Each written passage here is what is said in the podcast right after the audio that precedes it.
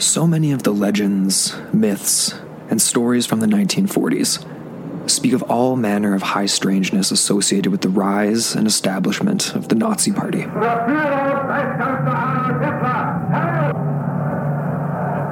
From the experimentation and alleged creation of superweapons known as the Wunderwaffe, to tales from Allied soldiers of spotting swastika covered UFOs, and even the search for Atlantis itself.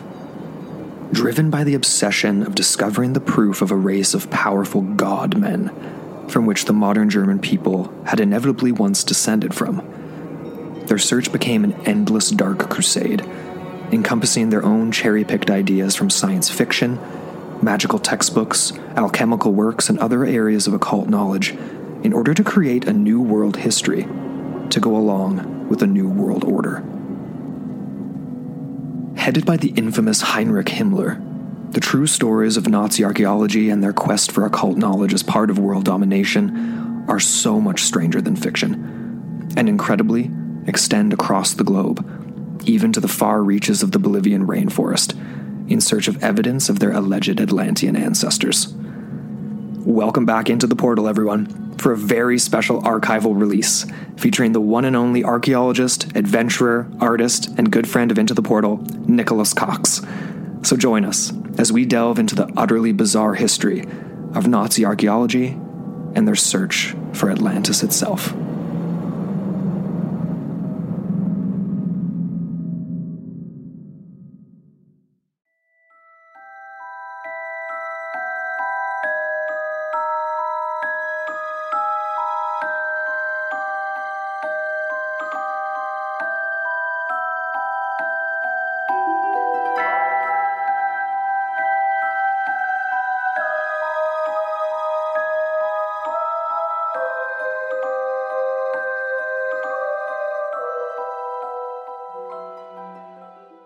Three, two, one, and hello and welcome to the Mystorians podcast. As always, I am your co captain, Nikolaus Cox, archaeologist, artist, author, adventurer, co captain of the metaphorical vessel of exploration that is the SS Mystoria, and joined as always by the other captain, Andrew. Hello, good sir. I'm so happy to be back with you today, piloting our ship hopefully towards some other interesting place for everyone to uh, to enjoy. Although I think we are going to be dealing with some things that might make some people's skin crawl a little bit, uh, which is also which is also fun. Yes, I, I, I love making my dear listeners uncomfortable. I say, what's that on the horizon from the bridge of our metaphorical ship? I think it's a very problematic topic that we'll have to be very delicate with. Indeed. in our dealing with it today. But before we get into it, because it is going to be it's going to be a pretty heavy load that we'll have to deal with, I thought we should just you know do some good old podcast warm up so we can kind of ease ourselves into it, get the vocal cords working. I like it. classic things you have to think about when you're a captain of a ship. Indeed. So I'm going to ask you a couple of questions, real rapid fire. There's no right or wrong answer to this, Andrew. This is just going to be really simple, real easy stuff. I love I'm it. not going to be making not making notes at all about what your responses are. But uh, so, question the first is: What is or who are your favorite performing artist? Favorite performing artist. First thing that pops straight to my head is the tragically hip. I don't know why. The tragically hip. I love the tragically hip and and and Gord Downie, rest in peace. I see. I so uh, give me a brief, you know, 10 second synopsis of what is the tragically. Oh, you are not familiar. Okay, well, uh, I'm afraid not. Cana- uh, classic Canadian band. Yes, uh, I- Oh, Yeah, the iconic. Bare Naked Ladies. I am familiar. Yeah, the hip man, uh, classic, iconic Canadian band that I think is quintessential dad music. And although I am not a dad, I think that uh, oh, it's it's it's the most it's the most soothing, uh, just awesome stuff. So I, I love the tragically hip. And Okay. then I, I love uh, oh, who else? Who who else? Let's do let's let's let's let's roll with that question too. I don't know. Let's let's keep this going. Okay, yeah. So, well, real quick, because I know the fans are clamoring. Uh, my favorite performing artist is Taylor Swift. And I don't mean that in an ironic sense. There's no hint of irony when I say that I am genuinely a huge fan of Taylor Swift. You could call me a Swifty, although that term does make my eyes roll. I'm a proud citizen of the Taylor Nation, and I did see her live for the Reputation concert in Manchester. It cost me £400, but it was worth every fucking pence that went into it. I was in the snake pit. I was surrounded by admittedly teenagers, and the ones behind me didn't get to see anything because I was just standing up the whole time. But I had a great night. The question that I have is, what did you have written on uh, the cardboard sign that you had uh, h- holding up at the concert? yeah, what, what, what did I have written on that sign? I something to the effect of, "I'll be your fearless wildest dream." Hashtag red in glitter. In glitter, yeah, yeah. Although the the, ta- the reputation concert was more snake. Ah, I so see. I, I was probably dressed Right. like probably dressed like some kind of serpent. Um, there was a lot of that going on. I think I just wore a nice like dress shirt and jeans because there was the potential that she could ask me out on a date after the performance. So I wanted to look well presented. Smart, smart. As it was, she did not. Uh, so, okay, into question the second. And again, like the first, no wrong answers. Really, we're just exploring ourselves uh, to get this show off to a good start. So, question the second is what are your two, and this is gun to your head, first thing comes to your head, is what are your two favorite Indiana Jones movies? Oh, um, Raiders of the Lost Ark and Search for the Holy Grail, and skip skip the uh, the uh, Temple of Doom in the middle. And there's only three. There's only three films. Amazing. That was the perfect answer. I said there was no wrong answer because, in my mind, there are really only two Indiana Jones films. That is Raiders and Last Crusade. There we go. Temple of Doom. It, it, it doesn't feel like Indiana Jones to me. I've got a lot of mixed feelings about that, and I don't count uh, Crystal Skull Yes. as anything. It's not a piece of cinema. You could argue Temple is a piece of cinema, but it's not Indiana Jones. I agree. Now, Andrew, Yes. there are some things that come up in both Raiders and Crusade that I think we're going to be dealing with a little bit today. And so I have a theory. I mean, there's a there's a few reasons why I feel those two films are the only two Indiana Jones films. I mean, they have strong female protagonists as well, uh, which Temple of Doom does not have. They're far less racist uh, than Temple of Doom or Crystal Skull, arguably. But I feel there is a common through line which is really enjoyable. That is the bad guys are Nazi archaeologists. Yes. Involved in all this weird, crazy sci-fi stuff, and it's like it's really good writing in a way to have your bad guys be the Nazis because you don't need to do any character development for them. Yeah. It You just need to say off the bat that they're Nazis, and we're like, okay, cool. Yep. They're automatically the perfect villain. It's just it's teed up. It- they tried to pass the buck a little bit to uh, Belloc in, in the in in Raiders to be like the French, you know, yeah, yeah, yeah we- we can pass some. blame. It's like, but no, it, it's so it. They're, Maybe it's like a, a colonial critique in general, Yeah. but no. The quintessential. Belloc, if he survived, would have been a Vichy Frenchman, like absolutely a collaborator. The real big bads in that film uh, is Nazism. Of course. And not just Nazism, but like Nazi archaeology, but not just Nazi archaeology, but also Nazi pseudo archaeology, this Hmm. pursuit of and fascination with the occult. And this wasn't something, and this is where we're getting to the actual meat of the episode, not something that Spielberg and Lucas made up for the sake of making two of the world's best films, but it came from a genuine place of historical fact. And that is what I think is the craziest thing about this, because I mean, thanks to the Nazis being such so quintessential real world bad guys, and also their crazy scientific experiments, their uh, Wunderwaffe, and all these other weird weapons they were developing, they kind of occupy a special place in science fiction and conspiracy theorizing through till this day. But it's not that they weren't doing that stuff to begin with. Um, you're right. But I do feel in the last 80 or so years since the rise of the Nazi Party, you know, sometimes they're given credence for certain things they had nothing to do with, and in other times, I don't think we pay enough attention just how really bizarre the real Nazis were. Oh, you almost yeah. don't need to write a fiction to actually. And so that's kind of what we're doing today. So uh, I pass it over to you, Andrew, if you want to give a brief synopsis of what we're going to try, the monolith we're going to try and deal with today. Yeah, I mean, I, I, definitely want to start by saying it's like you can't you can't even make this stuff up. Like the way you just teed it up there, it's like we watch Indiana Jones films and we see them as villains, it, portrayed in different things or in, in books or whatever, and it's like it, the the true story is indeed like it is way more strange than like the stuff we actually like watch in films. So t- today, what we're gonna do is break down a little bit of the history of how the Nazi Party used the ideas of the occult for sure Mm-hmm. We're going to build up to the early expeditions of Nazi archaeologists and the high strangeness that that was tied to, certainly. And through that, we're going to meander our way to South America and explore a little bit of the uh, the jungles of Bolivia, which uh, our our host here Nick is intimately familiar with, which is really really special because there's some particular ruins that the Nazis latched onto that mm-hmm. is the bread and butter of the Mystorians podcast because obviously things hidden uh, at the bottom of lakes and rivers and oceans and deep in jungles is uh, absolutely what we want to search for.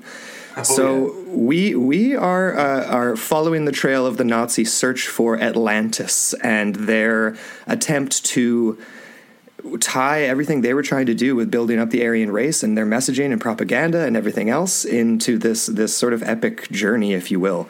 Uh, exactly. So that's that's what we are doing today.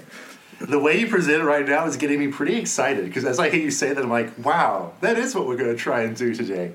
And I just want to again reiterate what Andrew just said: is that there is so much literature, fictional literature, surrounding Nazi super science from the great film Iron Sky to the great films like Indiana Jones and all the pulpy books of the 50s and the 60s and mm-hmm.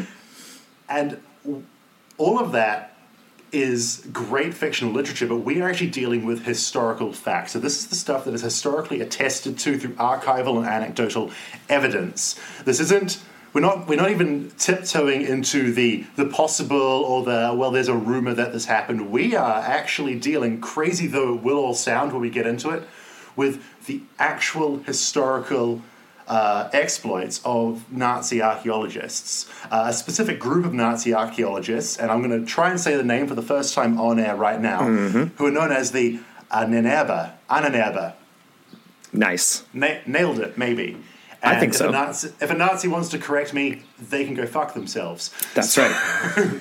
I think, uh, as, as, our conclusions will make clear, but even though Nazism in the way it was in the 30s and 40s uh, does not exist today, the ideals taught, reiterated, and built upon by Nazi archaeologists, which were used to justify the genocidal and uh, the genocidal campaigns of the Nazis, as well as their uh, grotesque expansion over Europe, the ideology that this archaeology enforced was not only implemented during the 30s and 40s, but remains today in certain conversations and mm-hmm. discussions. Mm-hmm. And people might not even realize how insidious some of the modern discussions of archaeology are and how influenced they were by the mindsets of archaeologists uh, who were in the employment of the Nazis. So, what we're kind of mm. trying to do here is highlight the fact that the Nazis were defeated in 1945, but their poisonous ideology has remained. And I think our listeners might be surprised to hear in what facets and in what areas this disgusting mentality still rears its ugly head. So, we're going to try and take you on a, a journey from the earliest uh, um, genesis of certain notions that were built into a certain ideology by the Nazis, which appears even today. And so, yes, this entire podcast is dedicated really to highlighting the history behind the mythology of Nazi archaeology and also hopefully making listeners aware of where these kind of ideals still crop up and how dangerous they can still be for modern science, as well as notions of uh, indigeneity and local claims to their own history across the globe. So that's the caveat by which this whole thing will be approached. Well said. Very well said. Thank you for doing that. I think I think with that we're we're ready to to dive into some of the craziness because I know there's craziness right off the bat that you wanted to talk about. Yes, so I was trying to think like how do you how do you approach this? And I've read a lot of I've been I've been reading a lot of peer-reviewed academic resources for this. It feels like I'm writing an essay for university preparing for this particular episode. Right. Because again, it's a sensitive topic and you want to approach it in a way that does the source material justice while at the same time never once seeming like we endorse the ideology behind it. Mm-hmm. I thought the best way to go about this would be clumsy though it might feel to try and start at the beginning of certain ideas that led to almost the socio-cultural milieu in which Nazi archaeology really took form. So, I mean, Andrew's got some amazing things he's going to tell us about the occult uh, and a particular castle in the Czech Republic where Yeah. it- it's it's the perfect setting for this all to begin. But I think to lead us into to lead us into the Nazis doing all their awful Indiana Jonesy stuff, we should at least give some mention to the ideology that formed their ideology.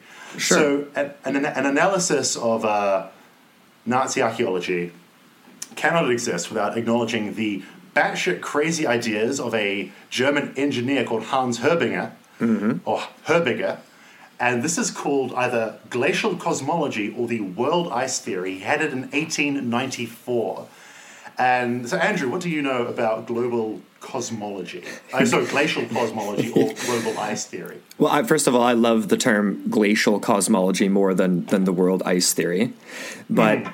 I, from what I understand, uh, there's some people that even take it as far to link ideas of the world ice theory to the hollow earth theory and Yes. cases of, of, of people traveling through tunnels and then being encrusted with ice.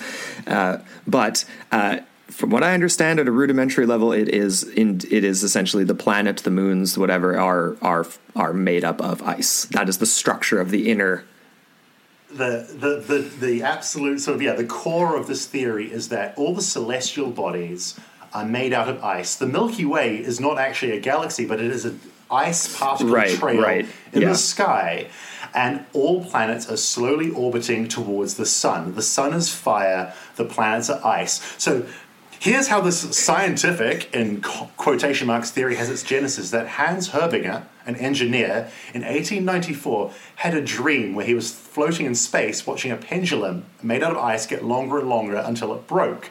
Also, in his career as an engineer, he once saw ice hit molten metal. And in doing so, he coined the racist theory of the universe. It's kind of crazy how that was the genesis. Yeah. So he, he decided that all planets are ice, even the Earth, somehow, and that the Earth has had multiple moons made out of ice that have all gradually orbited closer and closer to Earth until ultimately impacting with Earth. And these impacts have caused the great cataclysms of the past that have wiped out megafauna and have also caused uh, events that are recorded in the foundational myths of civilizations across the planet. Right. And he was inspired, as, as we'll have noticed, of course, that there are so many mythologies that involve a great deluge at some point in its early history. From South America to Central Africa to the Middle East to Europe, giant floods appear in the mythology uh, of countless civilizations. So he had this theory that the floods were caused by the gradual, the moons coming close to Earth, causing water levels to rise. And at the same time as the water levels rise, the atmosphere was being stripped by the gravity of these planets. It is all pseudo-scientific, and the stripping of the atmosphere means radiation could creep in and cause mutations in the animals living on the planet, which is why, he argued, you always see megafauna right before an extinction, such as the dinosaurs, such as the mammoth. These big animals are created by regular animals being mutated. Also, and this is where the racism comes into it, he argued that the human race had existed million for millions of years, long before the last of our moons orbited into our atmosphere and caused a great cataclysm. The human race had existed as a single race, and this was the Aryan race, the Nordic race that the Nazis uh, fixed their ideology onto, who ruled the entire planet effectively as one enormous empire. But as the moons grew closer, the mutations within humans created other species of humans. And this is what was latched onto by the Nazis to justify their purges and their genocide against races that were not considered to be Aryan. So it all kind of had its genesis in this ridiculous scientific theory. But this is how it all got started, and the myth of Atlantis was tied in even at this early stage. Right. The idea Yeah. that this Aryan Nordic race, referred to as the Thule, who originated in the Atlantic island nation of Atlantis, had its great cities across the planet in Papua New Guinea, Mexico, Ethiopia, Tibet, Antarctica, and in the Andes of Bolivia in a place known today as Tiwanaku. Mm-hmm. They ruled humanity and lived alongside all the giant creatures of our past. But the impact of the last moon wiped out the megafauna, it caused the water levels to rise, it destroyed the empire of the Aryans, and in doing so gave these so called lesser races, the non Nordic Aryan races, the chance to rise up and establish themselves as the earliest civilizations we have in our current history, such as the Egyptians, Sumerians, Babylonians. These were the first races in the post cataclysmic world. Right. And so this is this is glacial cosmology in a nutshell, and a big part of it was the idea that Aryans were alive and well today in Tibet, where apparently that was an Aryan colony that, that from the Atlanteans, and the Tibetans were actually descended from Aryans. And Buddhists themselves, the idea was that Buddhism was founded by Buddha, who was not Tibetan, but an Aryan refugee from the Great Cataclysm. So believed the Europeans. and in doing so, they managed to steal the cultures and the mythologies of numerous other groups across the planet and Yeah. say, no, but these are these are white European ideologies now, actually. So this is this is glacial cosmology, which will come up time and again throughout the rest of our discussion, but that is one bonkers approach from 1895. Yeah. And ver- that- what do you think of that? Well, I mean, it, it's it's so it's so crazy how intimately connected. Like when you just went through all of that, it's basically the story. Of, we're talking about the flood, the antediluvian world, prehistory, mm-hmm. like Noah, like you know the, the fallen type stuff. We actually mentioned this in the last episode in Exactly. Prester John, and and how that is tied into then Atlantis in later in all of this, which is just so bizarre. It's like to me they should they shouldn't be linked and obviously in like actual Atlantic Atlantis research it, it's not but here we go I mean this is this is how we're kicking it off because they're they're guiding it where they want to guide it right so you raise a very good point that Atlantis Atlantis is a Greek myth. I'll get to that in a moment, but Atlantis never alluded to this great cataclysm. The original Atlantis myth of Plato from 350 BC doesn't make any mention at all to megafauna or the mutation of the human race. That was all an invention of the mm-hmm. 1890s. But it was almost this thing where Hans Herberger had his dream about the planets being made out of ice and then gradually incorporated mythology from around the world, such as the, as you say, the antediluvian mythology Right. of numerous cultures, in with the mythology of Atlantis, and kind of created this justification for white supremacy. That was how it really got started. And in the 1800s, late 1800s, there was this real fetishization of Eastern religions. The Eastern religions were just starting to be explored at this point, and it was sort of believed like the Western religions were already understood by Westerners. So there was no belief that mysticism or magic could exist within them. But there was this thought that maybe magic is possible in Eastern religions even Yes. now. And so people from Europe began picking and choosing, maybe not realizing how harmful this behavior was, aspects of Eastern religion to work into their own. And so another example, which started off in a very innocent place, is the first ever science fiction book called Vril, The Power of the Coming Race, which was published in 1871 by a man called Edward Bulwer, Bulwer Lytton. He's actually the author who coined the famous phrase, it was a dark and stormy night. He was That's the first person to write that, which is now like a, a classic. So he was just an author living in England, and he wrote a science fiction book at a time when science fiction was unheard of about a man that falls down a mine shaft, enters a hollow earth where he meets a race of angelic Caucasians uh, who are superhumans. The Germans would later call them Ubermensch, with amazing powers. This race is called the Vrilya, who get their power from some mysterious cosmic life source called the Vril. And they can breed with humans because although they are superior to surface humans, they were once humans who were forced underground by a great historical cataclysm and a deluge. And the book ends with a warning that the Vrilya are destined to return one day and retake the world. And though this was a fictional uh, adventure story, and Edward, Edward Bulwer Lytton never made any claims it was true, he was an occultist. And occultists and uh, followers of the esoteric of the 1800s came to believe that Edward Bulwer Lytton, though he wrote a fictional story, was speaking a spiritual truth that he had been somehow contacted by the real life Vrilya of the world beneath. And the Nazis had a very similar belief regarding Tibetan lamas, who they thought, as the descendants of Aryans, could contact the troglodytic race of Thule who still lived below the earth today. And so it all started to get combined. Nazis saw a connection between Bulwer Lytton's adventure story and the glacial cosmology of Hans Herbiger.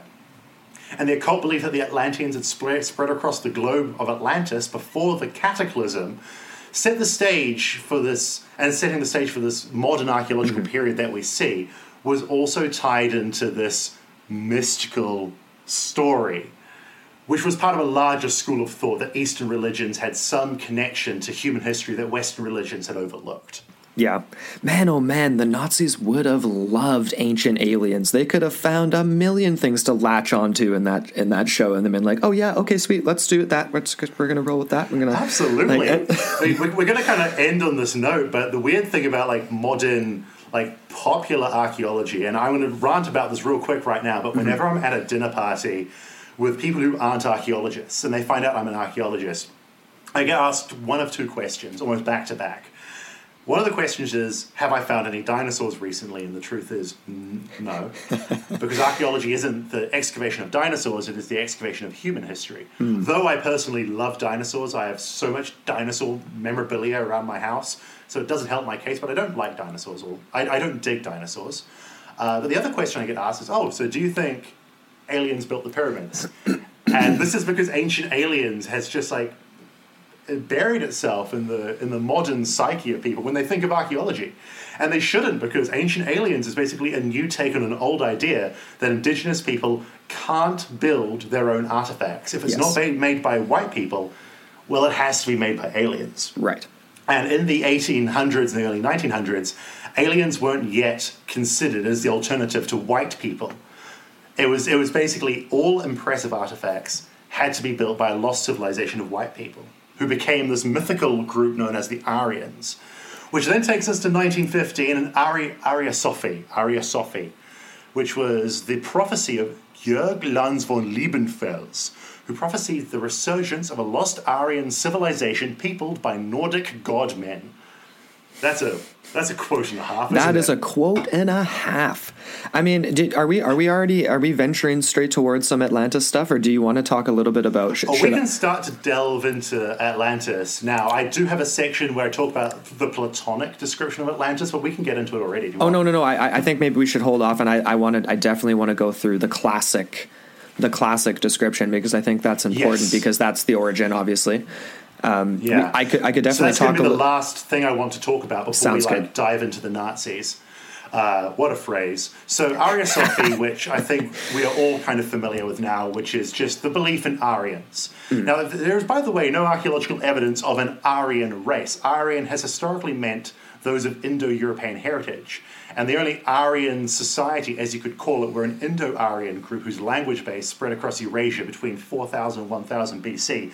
Nothing to do with Atlantis, nothing to do with these Nordic godmen. But Jörg Lanz von Liebenfels claimed he gave a copy of his works in 1909 to a young Adolf Hitler. And I don't quite know how the timelines work here. This is more just an apocryphal story. Yeah, yeah. But Liebenfels had published his work, and this gives you an idea of like how unscientific these theories started off as.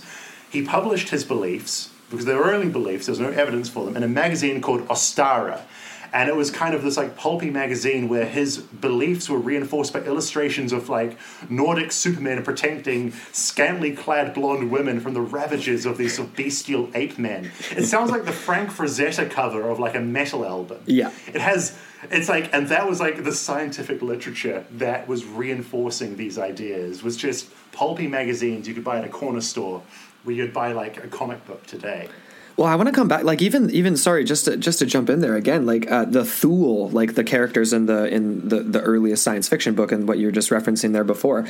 It's like latching on to stuff like that, even though it was from from fiction yeah is is just so utterly bizarre that's so different that's something yeah. else than actually being like okay here's an artifact and we're going to interpret it however we want to interpret it right and i want to come back re- remind me at the end to come back to mention edgar Cayce, uh, the sleeping okay. prophet who had a lot to talk about with re- regards to atlantis but he described something very similar to to what you were talking about just now in the science fiction book with the idea Hmm. of this these beings coming from not the inner earth or whatever but almost like a scientology type of vibe where they're like spirits Oh, from yeah. spirits from space that are coming and inhabiting the bodies of of of, uh, of uh, the Aryan beings, I guess, that were the Atlanteans, possibly, or what they're I trying actually to. saw that reference in my writing, but I, I didn't see enough of it to, to write a, uh, an, a paragraph on it. But I did see that there was a thought that even the, the inspiration of the Aryans, like the ancient Aryans, was that they were sort of inhabited by celestial Yeah. spirits. So it's like it's ancient aliens from, Exact- from the first gunshot Yeah, kind of thing yeah, yeah. and I, and I think it is very interesting and important to sort of stress like the Nazis basically wanted to create a history to reinforce the, the to justify the existence of Aryans, which would in turn reinforce their claims to land, Lebensraum, as well as justify what ultimately became the Holocaust. Yeah. Uh, and their plans of global domination and the extermination of people, they wanted to justify that. But there's no scientific rationale to justify that kind of behavior. So they picked and chose from sort of the science fiction stories of the 1800s and magazines written by men who had dreams of the early 1900s. And they created what became in the 30s scientific doctrine out of it. And it's it's so bizarre when you look at the foundations of these things that they really didn't have a leg to stand on, and yet millions of people died because of it. So it's kind of it's amazing where it all gets started. There are two more pseudoscientific theories I want to deal with before we get into Atlantis, and then we can talk about the classical description of Atlantis. So a book I read. Uh, quite by chance, but it's called Beasts, Men, and Gods. It was published in 1922 and is the memoir of a Polish adventurer known as Ferdinand Ossendowski, who was involved in the Russian Civil War fighting for the White Russian Army in Mongolia.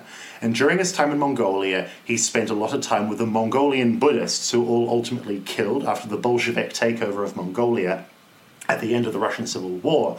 And he quoted a lot of now dead, by 1922, now dead uh, Mongolian Buddhist lamas who kind of introduced him to Mongolian Buddhism. And he wrote about this king of all the world who lives in, again in a hollow earth kingdom known as Agharti. And he even says that Agharti once existed upon the surface of earth in two great uh, island nations in the Pacific and the Atlantic. And you kind of read this and you read about the amazing technology of the king of all the world and the, and the people of Agharti. And you sort of think, Ossendowski's revelations, if true, would prove for many people the beliefs already circulating about the Buddhist connection to the Aryans and the existence of Atlantis. Because how else could the Mongolians have known about Atlantis being a landlocked uh, nomadic nation unless there was truth in the stories? But my research has shown to me that no Buddhist has ever said anything about a hollow earth and a kingdom known as Agharti. That doesn't exist in actual Buddhist teaching. No.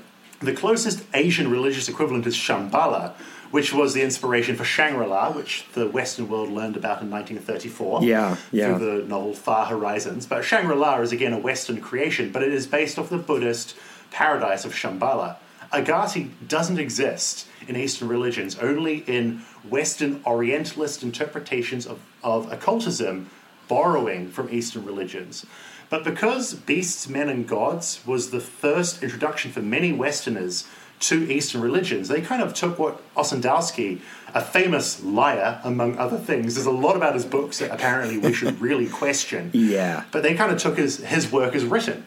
So he introduced this idea, this, this kind of proved for a lot of people that there was a clear connection between Buddhism, Aryanism, and Atlantis despite the fact that no Buddhist has ever said any of the things he claimed they said. And the men he quoted were all dead thanks to the Bolshevik uprising, so they couldn't really protest his libel. So he, he did a pretty good job at forming the foundations of the 1920s of what would become this Aryan belief in the 1930s. Yeah. And the final thing that we have to acknowledge, and it's going to come up a lot more, is polygenesis, which was the idea of the 1800s. And it was this idea that the human race was not one race, but it consisted of different races of different biological origins. And in actual fact, it was a Bolivian aristocrat polymath known as Belisario Diaz Romero, who was a member of the Geographic Society of La Paz. He was a historian, a botanist, an archaeologist, an anthropologist. He was not an indigenous Bolivian, which is relevant. He has a quote in which he says, There are three living and permanent races. And I hate the fact he said this, but I'm obliged to quote it as I'm quoting him. He said, There is the white race, the yellow, and the black. And he was a con- contemporary of a lot of Nazi archaeologists who got really interested in Bolivia as a potential seat of Atlantean power. And we're going to talk about him a lot more. I just thought it'd be interesting to mention this Bolivian because it does tie into what we'll talk about later. To kind of give you an idea of polygenesis was this theory that the human race is not one race but multiple races. And he even invented scientific names for the three races. There is Homo niger, which is the African race coming from Africa. There is Homo asiaticus, which is the Asian race coming from Central Asia. And then there is Homo atlanticus, so that is the white Aryan race. And Homo atlanticus comes from Atlantis, which was now being perceived by certain polygenicists as the origin place of white people. But that, and now we can get into the actual Atlantis myth, is not how Atlantis got started. So this is this weird pairing we're going to see time and again in this discussion where Atlantis becomes the white Eden it is the land of the white people, despite the fact that Atlantis, in the original myth, which we're going to get into right now, was never any of these things. So I've got a little bit about Plato here, but Andrew, do you want to take us off around Plato, 350 BC, the legend of Atlantis? I mean, okay. I mean, he, he published this work that most people, most historians, and con- definitely contemporary historians think of as an allegory, right? It's meant they they think of uh, this nation of, or well, that's the thing too. It's sort of mm. it gets a little hairy if Atlantis was a, st- a state, a city state. Uh, an island nation or some sort of a continent with that right? Like that's what that's what it sort of plays into. It's tricky to say because oh sorry yeah i was just going to say uh, in greece city states were effectively kingdoms and countries in their own right. Athens was democratic sparta was a kingdom. So you'll hear a kingdom you think oh is this a huge space of land or is this just the wall around a city state like it was in greece? It's it because of the terminology used in classical Greece, it's very unclear what Atlantis was. All we know, according to Plato in his Timaeus and Critias dialogues, I did probably said that name terribly. No, I think you. I think you got it. I think you got it. Okay, Timaeus and Critias. Okay, in his dialogues from 350 BC, it's an island civilization beyond the Pillar of Hercules, which is the mouth of the Mediterranean around Gibraltar today. Ruled by a remarkable dynasty of kings, and they tried to conquer Athens. The Athenians mounted a sterling defense, and the gods, upset with the Atlanteans' brazen act of violence, sent earthquakes and floods until the hostile kingdom was swallowed by the sea and vanished. And as you said, it's thought this is just an allegorical story about how absolute power corrupts absolutely. Yeah, and this is all supposed to be happen, happening around you know 9600 BCE is what is what Plato's sort of referencing in his mm. in his particular story, and you know it's what I find really interesting is that it's not necessarily just the allegory written in the, the oh, I'm going to butcher this too the Critias and the Timaeus. That's brutal, way worse than you. But uh, that that the original story may have actually come from uh, Egyptian priests that had been documenting various different historical, you know, uh, events well mm. before Plato got his hands on this stuff. So there was, uh, I mean, this again, like we're not getting into just just Atlantis on this episode. We're talking about Nazi archaeology and the search for Atlantis. So Atlantis is its own mm. multi-part series in and of itself. Oh, but oh, yeah. there was one particular Egyptian priest, Solon, I, I believe was the name, that spoke to Sais was, I guess, one particular place in Egypt where he was hanging out. Sorry, I'm totally butchering this, but the whole point I'm trying to make here is that like there was way more historical precedent for an actual literal Atlantis mm. before Plato ended up writing his allegorical air quoting here uh, account yeah. of something. So there's something to latch on to.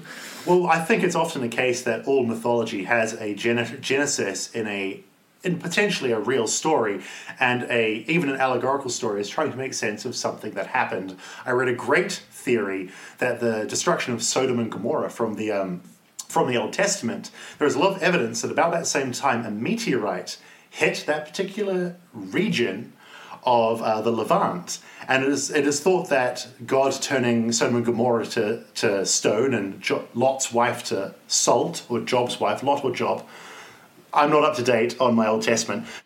It's Job. Job, I think. Yeah, Job. Job it's Job. It's Job. Uh, I've never heard that name said out loud before. Uh, you um, haven't watched uh, uh, Arrested Development, I guess. That's one of the No, no. characters' names. It's Oh, pretty awesome. Right, it is. I've, again, I've read it. Um, but that's, so that's often thought by archaeologists to actually be an attempt at trying to explain a meteorite impact that wiped out these two settlements in the Levant.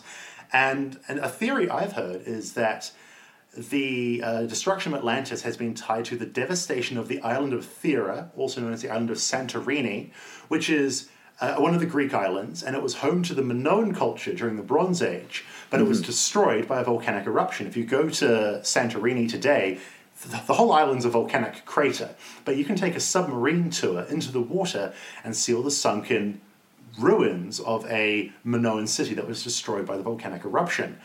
And the Minoans were one of the hugely dominant races or uh, empires, civilizations in the Bronze Age that was destroyed during the Bronze Age collapse, which also wiped out the Mycenaeans, the Hittites, it devastated the Egyptians and the Babylonians as well. And in the wake of the Bronze Age collapse, new civilizations, classic, classical Greece as we know it, rose out of the ashes. And so there is thought to be these historical precedents for what became Atlantis. But the Atlantis as we understand it today, this vast empire, it was never really an empire. It was at most a kingdom city state. Uh, but um, as an empire, it wasn't really born until the 1800s when it became the cultural juggernaut we know it now. I mean, my favorite Disney film is Atlantis Legends of the Lost Empire from like 2001, starring Milo Thaddeus Thatch and Helga Katrina Sinclair, and I've watched this film so many, so many times. And that film is kind of, I think, you know, required viewing for people who want to understand the modern interpretation of Atlantis because they actually pulled from a lot of Atlantis myths to build their story, but they really pull, pulled from the research done in the 1800s, which was all started by a man called Ignatius Donnelly, who in 1882, what a name, right? He's a Minnesota Oh. politician. right. Minnesota yeah. politician and amateur antiquarian Ignatius mm-hmm. Donnelly. And he wrote a book called Atlantis, the Antediluvian World. And he was the first to ever suggest that Atlantis, that refugees from Atlantis helped shape other ancient cultures following its collapse, ranging from the Egyptian, uh, early Egyptian kingdoms of the pharaohs through to the Maya, which historically doesn't make much sense considering that the old kingdom of Egypt is thousands and thousands of years older than the Maya, but this was the kind of theory he purported which launched in America and in Europe searches for the lost empire of Atlantis. The Royal Geographical Society, the National Geographic Society began funding expeditions. I would have loved to have been a fly on the wall during those expeditions, but they were kind of based off these new theories that didn't really come too much from Plato's theories. And about the same time, polygenesis theory was starting to take root, and Atlantis became, in the eyes of certain people, became involved with polygenetic theory as the White Eden, sort of the, the place of origin for the Caucasian Aryan race. And mm-hmm. this is the milieu. We've now covered all the theories I think it's relevant to be aware of that then lead us into the second chapter, which is Nazi archaeology, the stuff of Indiana Jones legend. Yes, indeed. I mean, are, are we are we ready to jump? Are we ready to jump into that, or did you want me to go through a little bit? Do you want to talk a little bit about sort of the general? Let me know when you want to talk about Castle Houska and some uh, some other occult things, uh, Oh, whatever yeah. whatever we want to do here. I know the order of events might be a little choppy. We're still figuring out exactly how the SS Mystoria is uh, engine room functions here on the show. Well, I've got to say, every ship must uh, navigate choppy waters. Even a misto- even a historical, even a metaphorical ship that exists entirely through an internet connection. Uh, I feel like you invent a new word every time we we we talk. they're all kind of based around the word mystery and I love it. historical. I, I Yeah. we got to be writing these down, man. Yeah, it's all. I'll, I'll write a historical lexicography at the end of this. It's going to be a really successful book. Yeah. Because every time I misspeak on this show, it becomes an entry in an entirely self-indulgent piece of writing.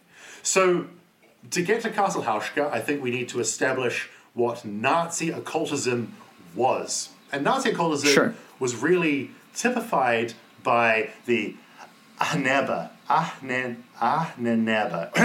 Let's try it one hmm. more time. It was typified. Don't cut any of this. It was I'm not going to.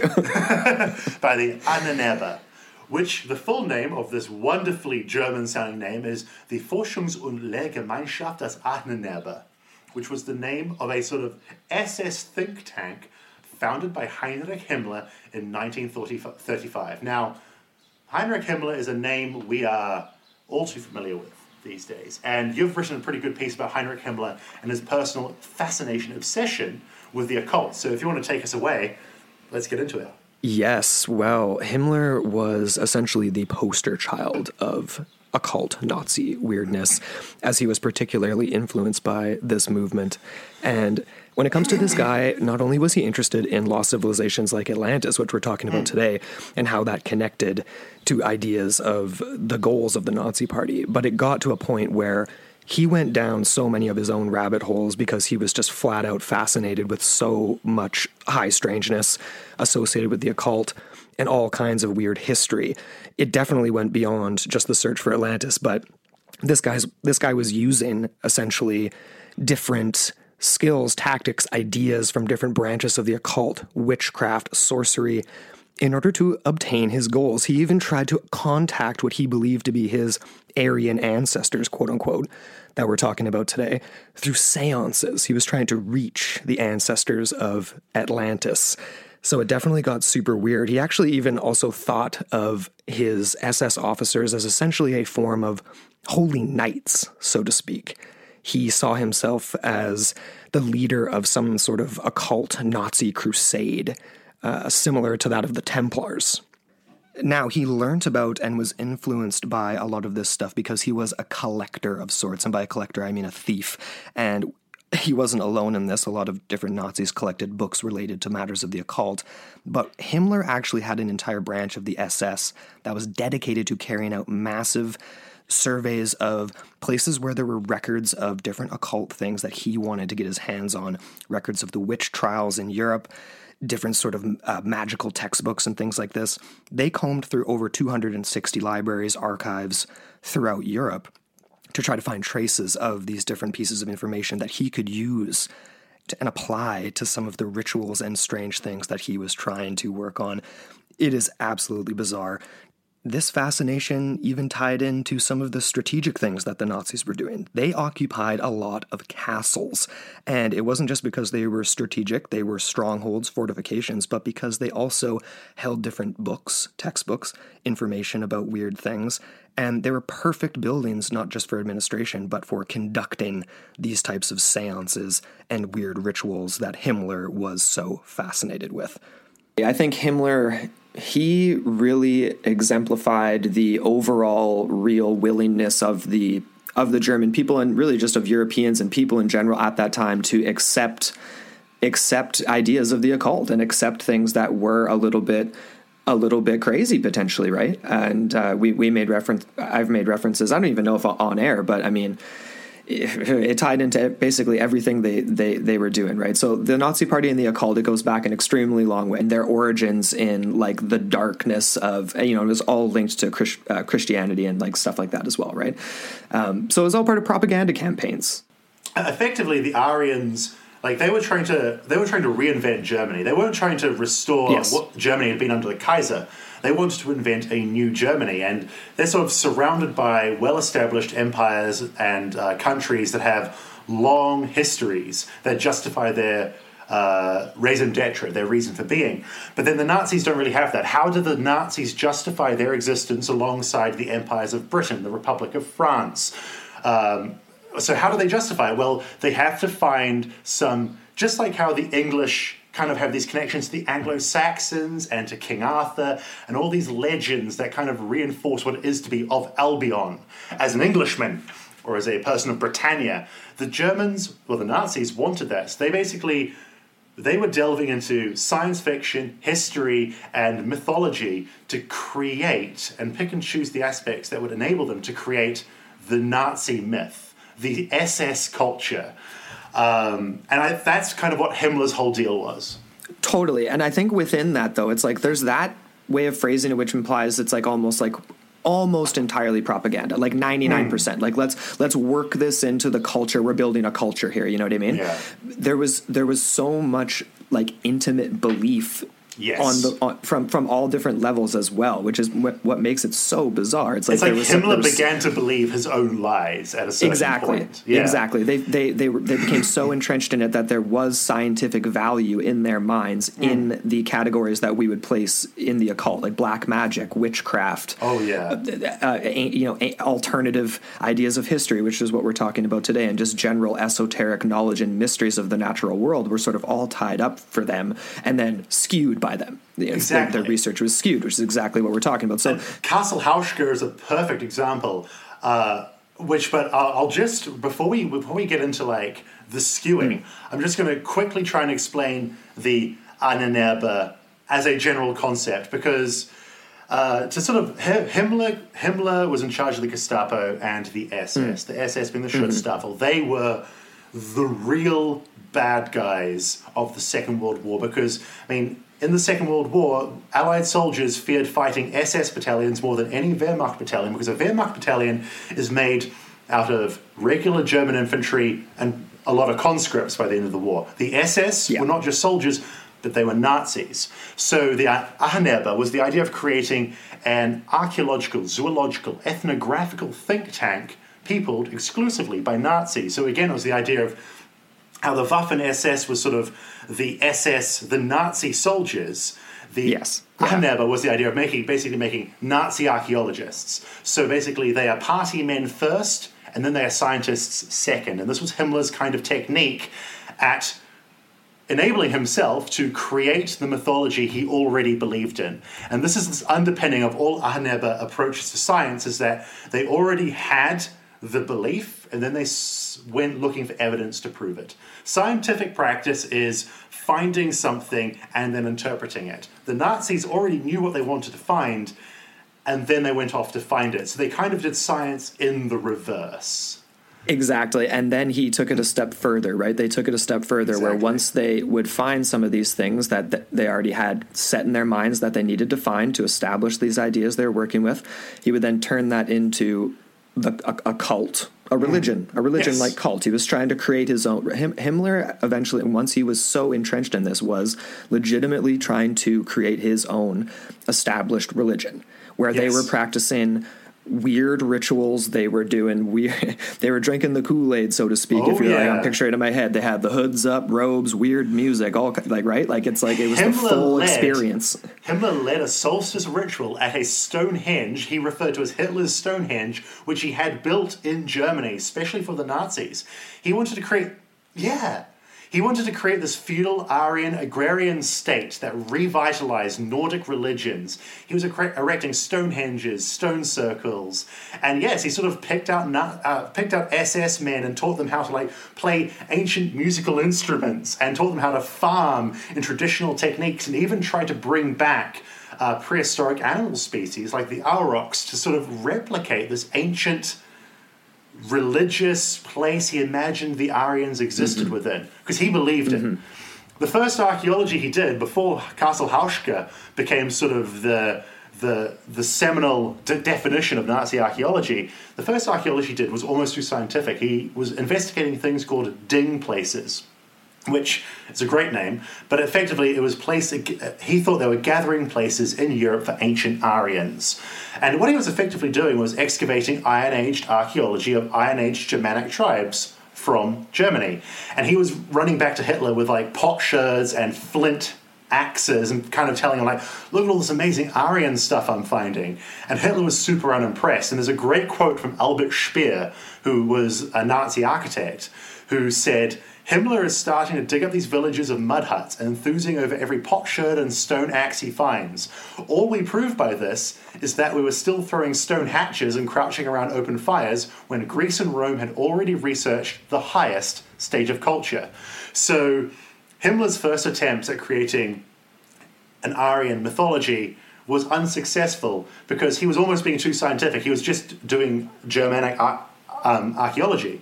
It But was almost like- a setback, like what, what he found there. That was almost not just like, oh, this isn't working. It's like that quote right there is like, Yeah. that's a big setback. That's one step forward, 10 steps back for him. Literally, it proved the antithesis of what they were seeking to find, which is when they formally adopted cosmic ice theory as the underpinning of Nazi science and kind of being like, if we believe cosmic ice theory, we believe Aryans were once the only race on Earth two million years ago, and by believing that, we can then argue that Nazi archaeology can be found on a global level. This not only justifies our conquest of the planet, it also justifies our anti Semitic and generally racist approaches to non Aryan people. Mm-hmm. And so that was then, that was this cognitive shift with the Nazi thought, where they're like, okay, now we know what we're looking for. It's not fact, but it's like batshit nuts stuff. And now let's get into Castle Houska. That's your wheelhouse. So we're now going to part three, the expeditions. How better to open it than with Castle Houska? Yeah, I I would agree because you know it was the you know one of the perfect symbolic meeting places, and it really couldn't have been a better a better you know temple, if you will, for Himmler and and the SS and what they were trying to do when in terms of Nazi archaeology and the occult, because he really thought of what his he was doing as almost forming like a Teutonic order. Like he was they almost they were heavily influenced by like the Knights Templar, and that's what he thought he was. He thought the SS was basically like this. They were on this quest, right? And Yeah, what better place to Grail set, quest. Yeah, and they looked for the Holy Grail as well. I would, I, I think we would argue that the ultimate quest is their search for Atlantis, and the, ho- the Holy Grail and other artifacts were sort of like, you know, side side notes to that. But Castle Houska is this utterly bizarre. For those of you who don't know, uh, we had we did an episode on it on the other show we have on Straight Up Strange Network, Into the Portal, so you guys can go check that out. But for all for all intents and purposes, essentially what this is is That's it's really English very- accent you just did. I loved it. For all intents Awesome, and thank you. purposes. so, Yeah, Rob, that's- uh, uh, sorry, Andrew, as you were saying. Oh yes, right, indeed. Well, um, it's it, it's sitting on just utterly bizarre grounds, and what it is is an inside-out castle as it stands today. And what I mean by inside out is that it's designed that its fortifications are focused inward, and the uh, windows on the exterior. Uh, Facing outward are actually mostly facades, fake windows. They are uh, just there for show. So it's basically designed, uh, and the stories and legends go that it's uh, formed around a, a pit to hell, uh, a gateway to the underworld, or a gateway to another dimension where monsters and uh, strange creatures were let to escape and wreak havoc on the local village people back in uh, back at the t- you know in the early first millennium AD. But the site is uh, a site of ancient pagan ritual. There was a wood structure constructed there uh, long before the castle that stands today. People believed genuinely that it was uh, one of the many gateways around the world to to another place, to the underworld. Bizarre artifacts found inside, uh, animals that had been vivisected to make to, to wear different antlers than they should have, and just utterly bizarre things. It, And let me just ask: these these these animal discoveries were they pre-Nazi or are they a product of the Nazi occupation of Castle pre so this is all pre-nazi. This is Oh, all the reason uh, they were attracted to this place. Uh, and it did end up becoming a, a central administration hub for the ss while they were in bohemia in the in the area. And they After the did occupation of Czechoslovakia. E- Exactly. And while they were, and while that was happening throughout that whole occupation, they were, of course, like everywhere else, trying to get their hands on any books that would either benefit them or to get rid of, right? That were Mm-hmm. going to be competing against their ideology. So they they used Houska as their central hub of this. It was the library of the occult. Um, That's so some some some people argue that there weren't actually as many witchcraft and occult based books in in Czechoslovakia at the time uh, that that was sort of like blown up, overplayed. That that Himmler was really digging deep because it is a, it's a land rich with so much mystery. Uh, Yeah. You know, I've I've been to Prague, but I was only there on a kind of half-assed vacation. You've been there. I know how much you love the the, the city and the, the area around Mm. there. I think Houska's only about forty minutes outside of Prague, something about that, something like that. I mean, Prague is the home of the golem as well, which of course is a- Exactly. an, ideology and mythology that the Nazis would have had nothing to do with, as it is a, a Hebrew historically uh, um, Right. uh, creature. But I remember learning about the golem of Prague and the witchcraft and the vampires of Prague. I mean, Prague, for such a small capital, is overflowing with the eerie, amazing, awe inspiring, and terrifying mythology that surrounds it, and it is kind of representative of the region at large of Czechia, Slovakia, or historically Czechoslovakia, and Bohemia, as it once was referred to as well. Um, yes. So I can. Yeah. I, I, I know very little about Castle Houska, but absolutely, if there was a country to build your defensive castle protecting the gateway to the Hollow Earth, it would be in a country already teeming with mythology of that nature, and also it is. It is a very good ding place for the Nazis to investigate, I feel, as well. It is right up the alley of the new Ahnenerbe once they reinvented their policy Exactly. So, so that's basically, you know, there's so much more I could get into about the castle itself and the details. That's sort of something for another day. But th- that's the point. Is basically, yeah, it was it was a site of, of, of immense, strange, esoteric energy, knowledge. Uh, mm. It was a it was a place where they had that feeling like they really were conducting rituals that would line up with the Knights Templar or some sort of an ancient occult order of some sort, right? So it was just the perfect place for them to do that. And there was stories about uh, Himmler sort of reconducting rituals that were supposed to mimic those done by oh I'm forgetting the name not Slavador. That was one of the earlier, uh, the guy who constructed the castle. But there was a, a guy who practiced black magic that was famous for supposedly stealing towns or kidnapping townspeople to perform rituals oh and experiments in the castle. And that was one of the legends of the SS being there that they were sort of latching onto that black magic and trying Himmler to recreate impersonating this.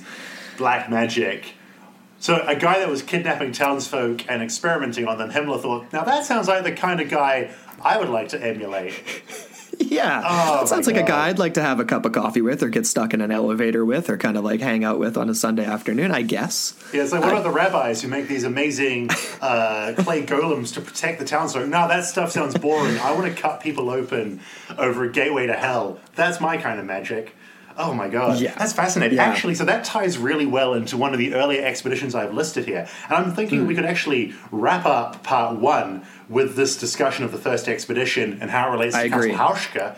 And Sounds then good. part two is going to be a big dive into the international expeditions that went beyond Europe. So, real quick, guys, stay tuned for part two. But let's. I'm not. We're not finishing part one just yet. But I'm now going to really quick because what you're saying has got me thinking about the 1936 expedition to Finland, led by an, an, an uh, individual known as Yrjö von Grönhagen, who was a, fin- a Finnish man and a member of the uh, Ahnenerbe. And so this was an expedition into Karelia in Finland, and they went. This was a this was a Nazi expedition, one of the first out of Europe expeditions before the war, out of sorry, out of Germany expeditions that the Nazis undertook, and they went to Finland to interview pagan sorcerers and witches um, mm-hmm. to to to learn about the truth in the tales of certain foundational Finnish myths. Now Finland isn't so far from Europe, but it definitely has its own indigenous culture, which remains very different from the Judeo Christian culture that permeates most of modern Europe and most of Europe as it was understood in the 1930s and 40s as well. The indigenous people uh, of, of Scandinavian countries would be considered witches and sorcerers. They are certainly, or at least certainly were in the 40s, still pagan groups uh, following their own cultural traditional ways. Mm-hmm. And in the same area originated this uh, Finnish saga known as the Kalevala. And the legend of the, the story of the Kalevala, it also appears in Nordic myths. And of course, Nordic myths appear in the Wagnerian ring cycle.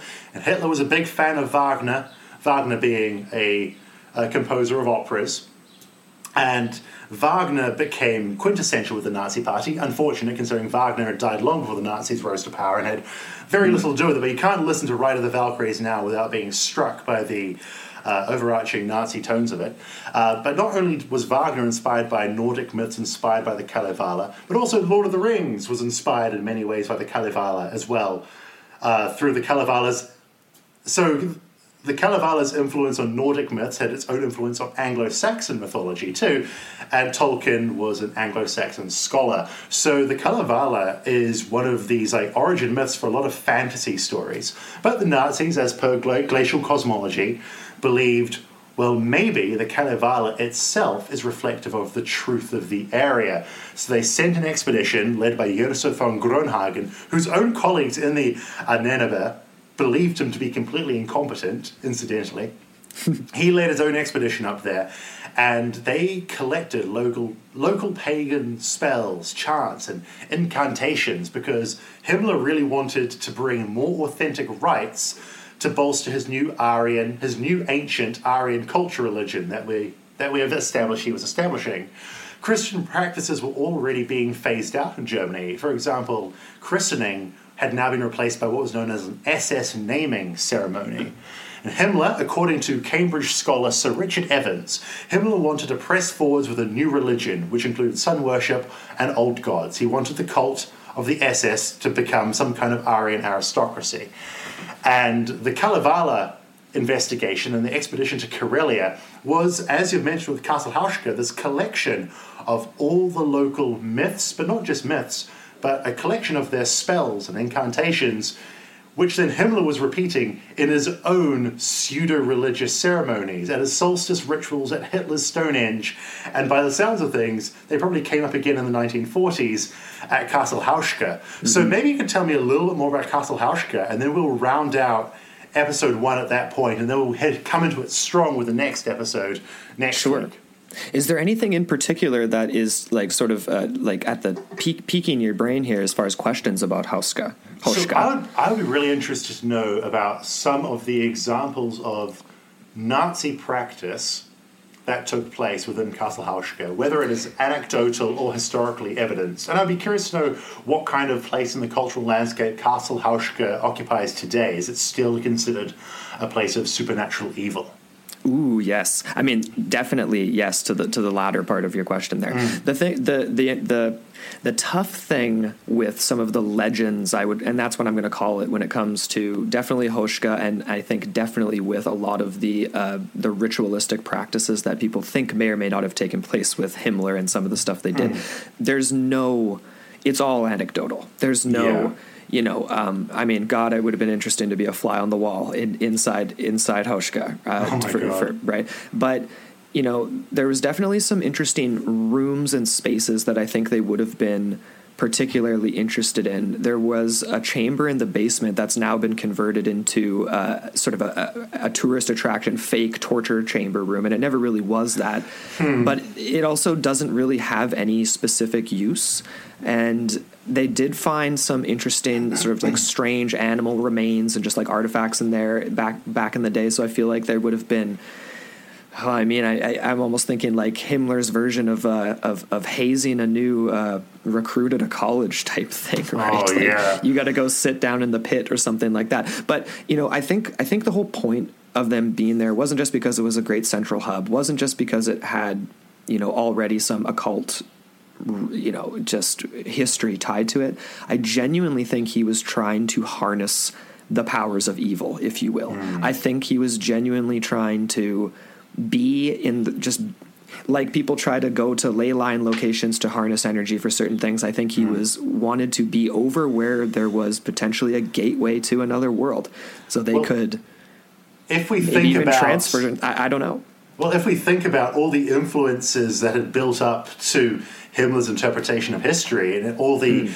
the uh, historical um, theories that we covered at the start of this episode, Himmler would have believed that there is a hollow earth peopled by the Thule, and as we'll get into next week, he definitely believed that modern Tibetans, as the descendants of Aryans, were able, through trance and occult practice, to contact the Thule, who still the, the Aryan Thule, who still lived below the earth. I mean, Hollow Earth's gateways and Aryans surviving in secret below the Earth was a very big part of not only the pursuit for Atlantis, but also Himmler's religion as a basis. So, yes. being built over a gateway dimension makes a lot of sense if you are starting to experiment with the means to contact another race, but you can't contact them through telegraph, phone call, or a visit.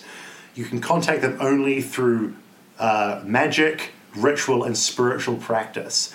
And I think that sets up us well for next week because next week we're going to be getting into the expedition to Tibet, which really was sort of the pinnacle of Nazi expeditions, which kind of builds off everything Houska stood for, but it was just Yeah. done very far away from Europe, and builds up to the grand climax, which is the expedition to Tiwanaku in the Bolivian Andes, and the excavation of what is potentially one of the world's only remaining Atlantean cities. It's not, but that was real quick. Uh, spoilers: it's not. It's not an, an, an Aryan Andean Atlantean artifact. It was built by local people, but that we'll cover in more depth next week. So I think we'll wrap it up and get straight back into episode two. But to our wonderful listeners, thank you so much for listening to episode one of this thrilling two-parter. Next week we're going to be traveling all over the world. We've we've done the homework now, and everyone that's listening is now familiar with all the crazy theories that were influencing crazy Nazis. And now we're going to see how they managed to wreak havoc on the world. We've already got a little bit of an introduction with Castle Houska. Of course, mm-hmm. Castle Houska was occupied during the Nazi occupation of Czechoslovakia, so we're already getting into the Second World War. But in episode two, we're going to take it back a couple of years to the dying Yes, days of the 1930s when war was on the horizon, everyone knew it was coming, and the Nazis were scrambling to establish themselves as a superior Aryan race through a complete misunderstanding of science and history. So, thank you guys so much for listening to episode one.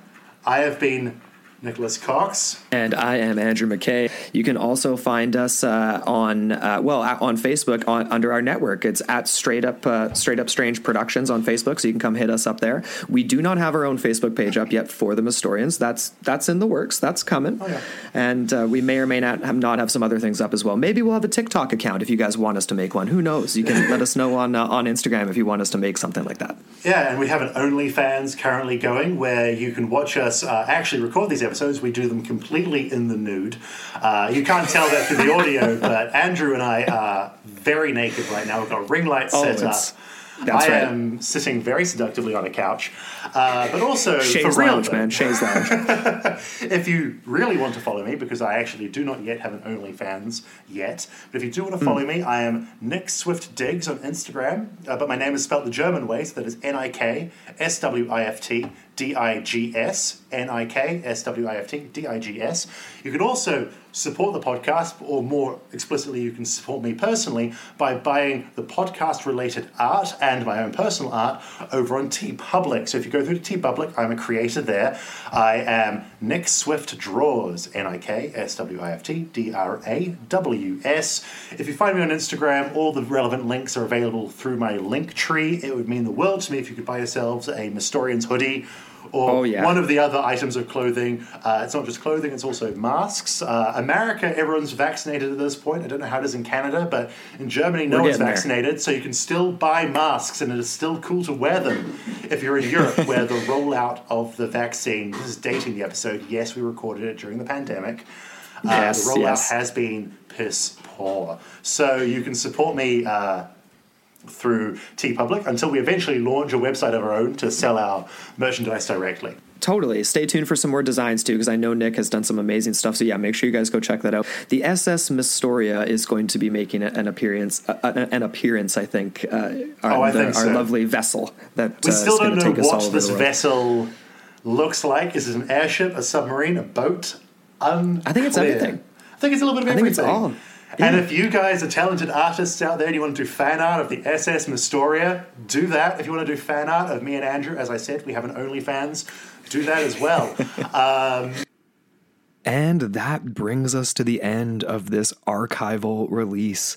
I am so stoked that I found this audio file, you guys. Nik, Nik and I recorded that a couple of years ago during the pandemic when we were actually trying to get the Mystorians off the ground. I'm sure a lot of you will remember when we were posting about that a few years ago. And uh, it didn't end up really making a go. You know, we, we couldn't really find the time in the end. Nik ended up being so busy with all he does, traveling around the world, doing all the crazy archaeological digs that he's working on, and uh, now working on his PhD. So he's been such a busy guy. We definitely miss him, and we we definitely keep in touch all the time. And I've talked to him just actually today, and I think we are definitely going to try to record not only the part two to go along with this intro to Nazi archaeology and some of their bizarre, bizarre ideas with the search for Atlantis heading into the Bolivian jungle, but also some other potential projects as well, including potentially going through some of the episodes from oh my gosh, now the series is escaping me. That new one on Netflix with Graham Hancock, where he is essentially going through a lot of these controversial archaeological ideas as well. And I can't wait to talk to Nik about Ancient Apocalypse. Just came back to me, Ancient Apocalypse. So, yeah, I think we're going to try to talk to Nik about that. That is going to be an absolute blast. We also have other episodes in the works, you guys. So excited to be coming back on the mics with Amber. We are working on two different episodes at the moment. One is almost ready to go on an absolutely bizarre disappearance that took place in and around the Great Lakes. So, yes, indeed, we are heading back towards the Great Lakes Triangle kind of territory. And there's going to be some strange associations with other paranormal high strange there as well. And then, of course, if you follow us on social media, you will have already seen me teeing up the episode on the Dark Pyramid and other unidentified ancient structures that may or may not exist, uh, blocked by the government, covered up for different reasons, what they might actually be used for, or still being researched because people might not actually have any idea the capabilities of these places. It is cool. I can't wait to talk about that. So, thank you guys so much for tuning into this archive release. I really hope you enjoyed it. And uh, just thank you guys so much for for listening in general. If you really enjoyed the show, please leave us a five star rating and review on Apple Podcasts or whatever you catch into the portal. And just a massive, massive thank you to all of our Patreon supporters out there, and a huge thank you to our producers. We have Adam Kellums, we have Kitsune, and we have Jarret Cornelius, who's the newest addition. We couldn't do this without you guys. Thank you so so much. If you want to support the show you can become a patron at patreon.com slash into the portal. There's all kinds of cool perks and stuff on there and a bunch of content that of course is already up and more more episodes coming uh, to that feed soon as well. Make sure to check us out on Instagram at Into the Portal Podcast and Into the Portal One on Twitter.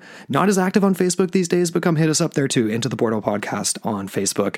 And we always love hearing from you guys. So if you have any thoughts or ideas about the show, you want to hear a certain episode, shoot us an email into the portal mailbox at gmail.com. Had a blast today, you guys. Can't wait to be back on the mic with both Nik and Amber, and we'll see you guys again real soon. Until next time, on Into the Portal.